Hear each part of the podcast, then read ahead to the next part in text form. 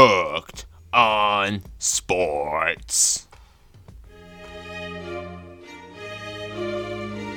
You are listening to Hooked on Sports on Spotify, Copy RSS, Radio Public, Overcast, Google Podcasts, Breaker, and Apple Podcasts. Now, back to the show. Here's John Flynn. Hello, everybody, and welcome to another edition of Hooked on Sports. This is episode number 23 of Hooked on Sports. My name is John Flynn, and thank you so very much for joining me tonight. I'm recording. It's 7:30 on the East Coast, 7:30 p.m. It is Wednesday, March 25th, and tomorrow if in an ideal situation, tomorrow would be opening day across Major League Baseball, but obviously that's not the case because of the COVID 19. This, this is going to be a little bit of a shorter podcast tonight because so because we have two main topics of conversation we need to get into before before my main topic, which is about about, about sports trivia, and I'll get to that in a little bit, but we have a couple of big uh, a couple of big stories uh, in sports we'll get into. We'll get into the Olympics being postponed for a year and a little bit and why I think it's a blessing in disguise, but the most immediate news of the week so far in the sports world is that New York Mets star pitcher Noah Syndergaard tore his UCL and is going to get Tommy John surgery tomorrow and it's over for Noah Syndergaard and the New York Mets. This was supposed to be the last stand of the Mets rotation as we knew it. With the team possessing a top five rotation in baseball, the bullpen would be stronger because rotation depth would spill over into the bullpen, which was part of the strategy Brodie Van Wagenen tried to incorporate this offseason because of how healthy the Mets rotation was last year compared to years past and their vulnerabilities. But, sheesh, with this news of Syndergaard needing Tommy John surgery, it changes the entire equation, not only with the Mets, with where Rick Porcello and Michael Wacha have won rotation spots by default because uh, they were they were going to battle for that final rotation spot. But this changes the equation in the NL East too. That maybe the Phillies get a couple of wins, the Nats might be stronger, the Braves might might get better as well because they wouldn't have to face Syndergaard a few times a year. But the thing is, I had the Mets missing the playoffs with Noah Syndergaard too. That I, I that a healthy Mets team last year only won 86 games with a healthy rotation. But now thinking bigger picture, and I mentioned the strategy of Brodie Van Wagenen incorporating the, the strategy he did, but I, I said this on numerous occasions regarding Brodie Van Wagenen, even right after he was hired, that the end result of the hire of Brodie Van Wagenen will either be really good, uh, full of riches, or really bad, full of, uh, full of rags, and the franchise gets set back several years because of well, uh, of what he did to try to improve the team now uh, in in mortgaging the future. And this injury news really exposes a huge flaw in the initial strategy that the team put out in the last couple of years, assuming the roster wouldn't revolve around ifs. And the, a lot of the ideas surrounding Sandy Alderson's uh, teams uh, during his eight years as GM were were revolved around some of the ifs, and and um, and, and that's why uh, Sandy Alderson wasn't particularly um, bullish about signing uh, big big time players um, uh, through free agency because of the risks that that could give to the rest of rest of the team, and obviously that that equation changed a little bit when the when he signed Cespedes to that four year, 110 million dollar contract a couple of uh, three years ago, but if the Mets really had a grip and really had a clue, they needed to remember to um, uh, to that that the rotation was always revolving around ifs and if they stayed healthy the rotation could be a, as as good of a boon for any franchise as any has had in years. But Brodie Van Wagenen obviously put the ga- huge gamble on the future by trading for Robinson Cano and Edwin Diaz last winter. Cano last year was pedestrian, and Edwin Diaz couldn't stop giving up ninth inning home runs. But the and, and Brodie Van Wagenen uh, traded Jarred Kelenic and Justin Dunn, and Jarred Kelenic uh, could, could be the next um, could be the next Jay Buhner, and Justin Dunn uh, could be uh, could be the future ace of the Seattle Mariners. And when you think about Justin Dunn and what the Mets could have done if they didn't trade. Uh, uh if they didn't trade for Cano and Diaz, is that if with this Syndergaard injury news, that Justin Dunn probably would have been the Mets' number three starter right about now. And Brodie Van Wagenen talked and stressed about it in his press conferences that the entire roster construction wasn't about the ifs. Well, guess what? one of his ifs was the the rotation staying healthy and and Justin Dunn would have been would have been there had they not made that big trade and also think about this for a second that you, you subtract a brief stint on the injured list from Zack Wheeler you subtract a brief stint on the injured list for Jacob DeGrom but last year was the only year where the Mets projected rotation and the, and the rotation the Mets set out with the season with stayed relatively healthy the entire year, and the Mets still missed the playoffs by three games. And also, and also note that you have to think about the legacy of this dream rotation the Mets insp- aspired to put together, and this was part of the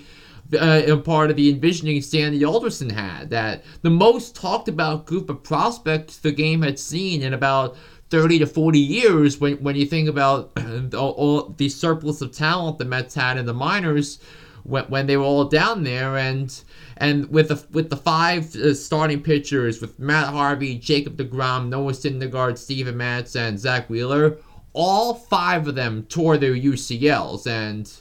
with DeGrom and Matz while they were in the minors, Matt Harvey in his second season with with the French uh, with the big league team, Zack Wheeler in 2015 who missed a couple of years because his Tommy John surgery was in March, but and now Noah Syndergaard and uh, was the only one that hadn't torn their UCL yet, and is going to miss 2020 and at least part, part of 2021. But I I don't uh, I don't have any expectations for Noah Syndergaard pitching next year, uh, given the recovery of Zack Wheeler and how slow that was with all the setbacks and.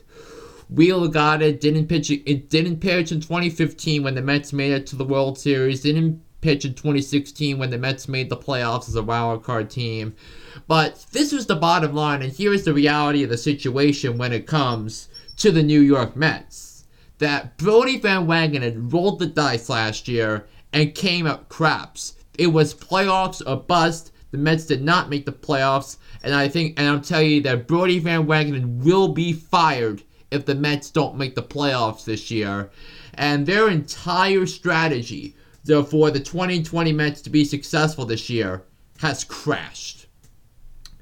Now, in bigger worldwide news, and and and it's good that this this governing body addressed this now, is that the International Olympic Committee announced that the Tokyo Summer Olympics uh, that were scheduled for this summer will be postponed by a year due to the concerns revolving the coronavirus. So, a lot of local, state, and national governments have utilized a point of emphasis uh, by overdoing such measures to protect their citizens from the effects of COVID 19. And no question, there are measures like we haven't seen in 700 years of history, but the governments around the world have made it clear that they won't know if they overspent or overregulated to curb the disease. And they won't know if they were perfectly economical and they guessed uh, and they were exactly running everything. Chances are they probably weren't. But it would be apparent if they underutilized and underestimated the resource needed uh, to their fullest. This was always the case during any type of crisis, let alone a health crisis, unlike anything the world hasn't seen since the Black Death in 1347. Pushing the Olympics back a year under these extraordinary circumstances is the right move and the only move. But you also need to uh, think about this for a second. And I wrote this. Uh, I wrote an article in, in the in my school newspaper about uh, three years ago about LA and, and how they were p- pushed back. I think this is going to be a disguised blessing in terms of, of how uh, how Tokyo and Japan could benefit from this. First of all, this might be an immediate economic reboot for, for them that they wouldn't have to worry about health concerns next year and and they'll have more time to gear up as I as I thought about when LA lost in 2024 the 2024 Olympics to Paris and the 2028 Olympics that they had to settle for uh, which uh, when the uh, when the International Olympic Committee voted on the two cities in 2017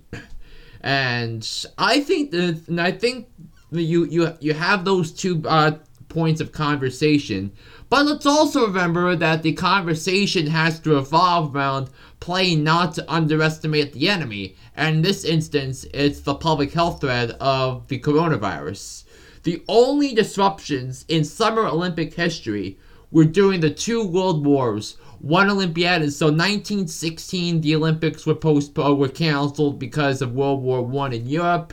and then And then World War II took place from 1939 to 1945, and so it shut down the Olympics in 1940 and 1944 before they resumed in 1948. The coronavirus is about the closest thing to a global conflict since then, except it's not humans against humans, it's humans against the disease. And I applaud the International Olympic Committee for doing what's right, the Japanese government as well for understanding the circumstances, and I think the human condition, seeing what life without culture is like in 2020 as as it should be. And this was this was the same with after World War II in 1945 with all of the post-war optimism. The, this will evolve, I believe, into something that makes the human condition more profound than it's ever been. So, good job by the International Olympic Committee. Good job by uh, ju- goodbye, good job by Japan to uh, to ma- make this wise decision decision and a difficult decision in this time of crisis. You are listening to Hooked on Sports on Spotify, Copy RSS, Radio Public, Overcast, Google Podcasts, Breaker, and Apple Podcasts. Now, back to the show. Here's John Flynn.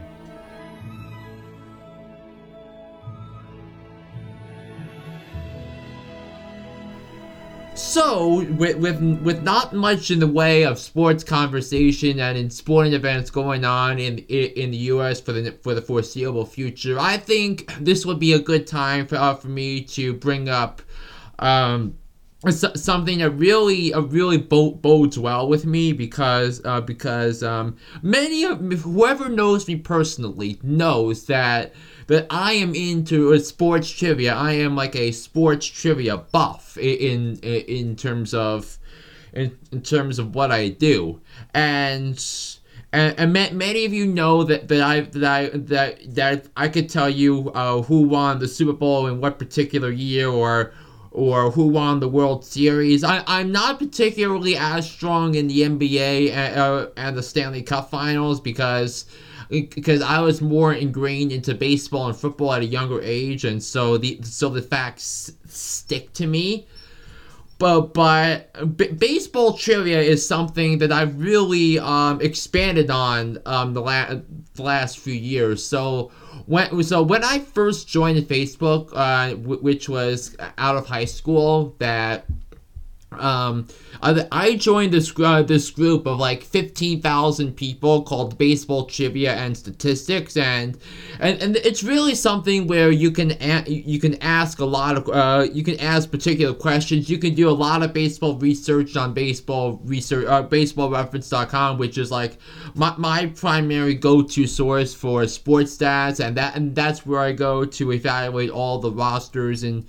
in baseball in, in terms of how they how they stack up for that that particular season.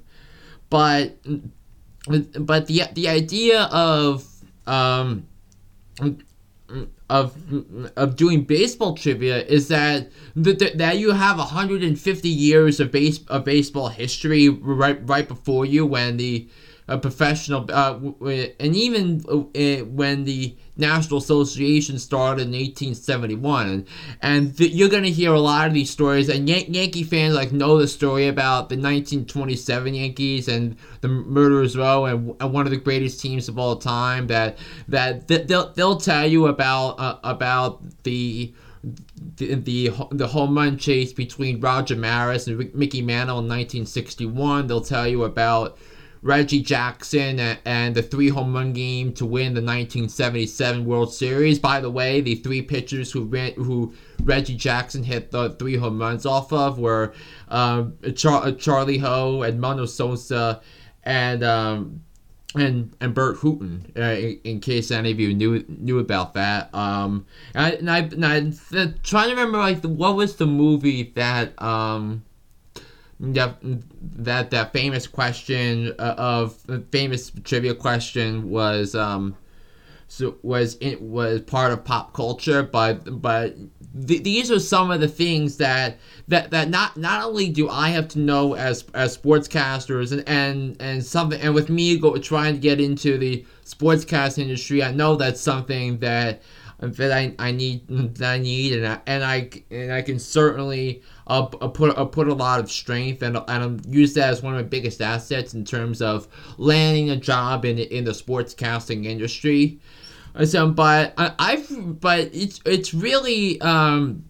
I think thinking about what the idea um, re- really is when you look at um,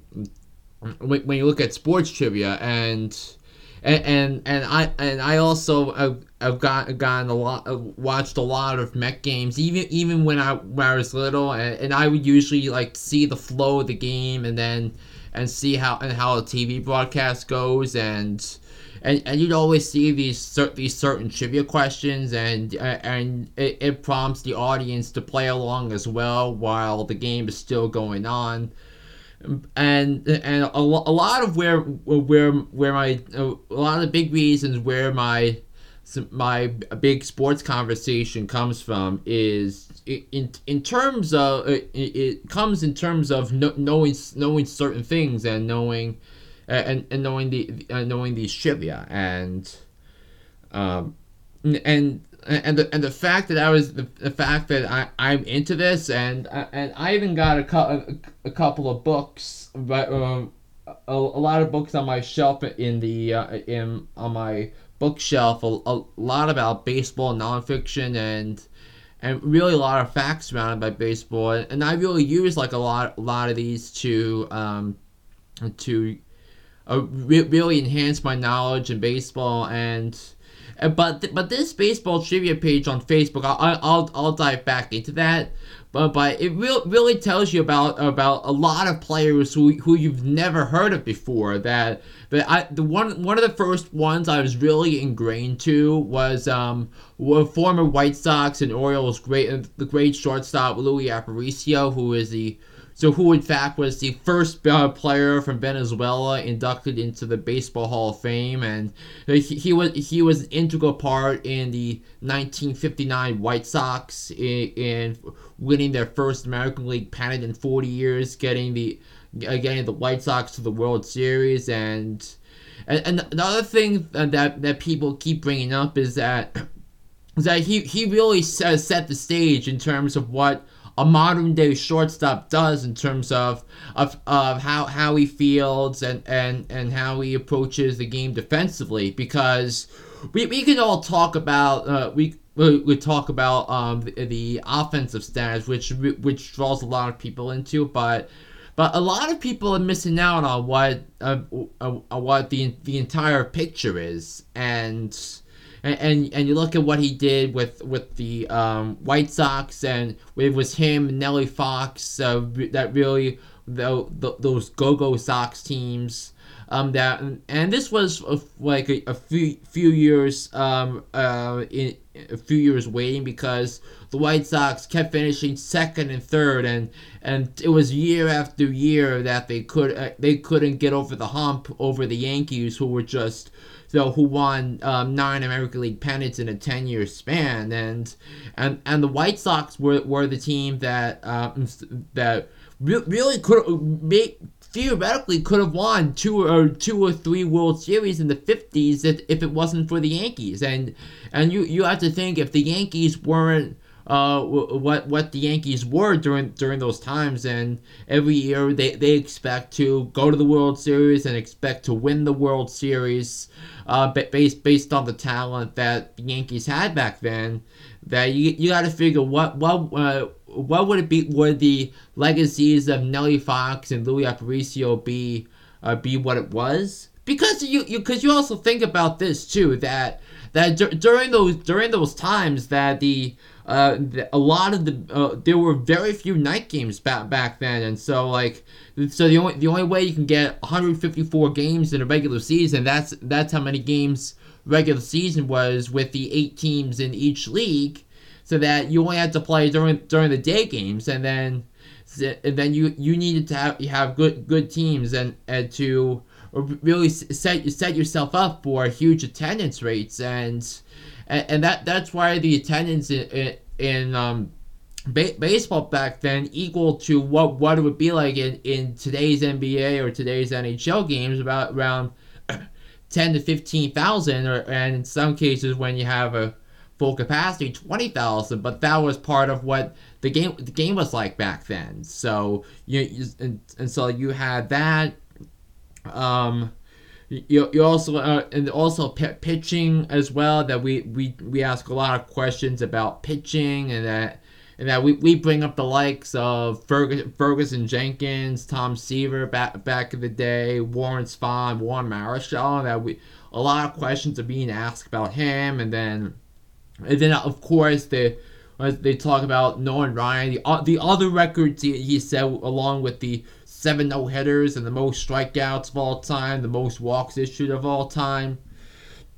So, but a, a lot of what that that group does, and, like when, when I'm when I'm on Facebook, I, I usually look on the baseball trivia page and see what questions, and I even ask some questions as well, and like the the most uh, uh, a couple of the questions that that that I'll bring up right now because I'm on my laptop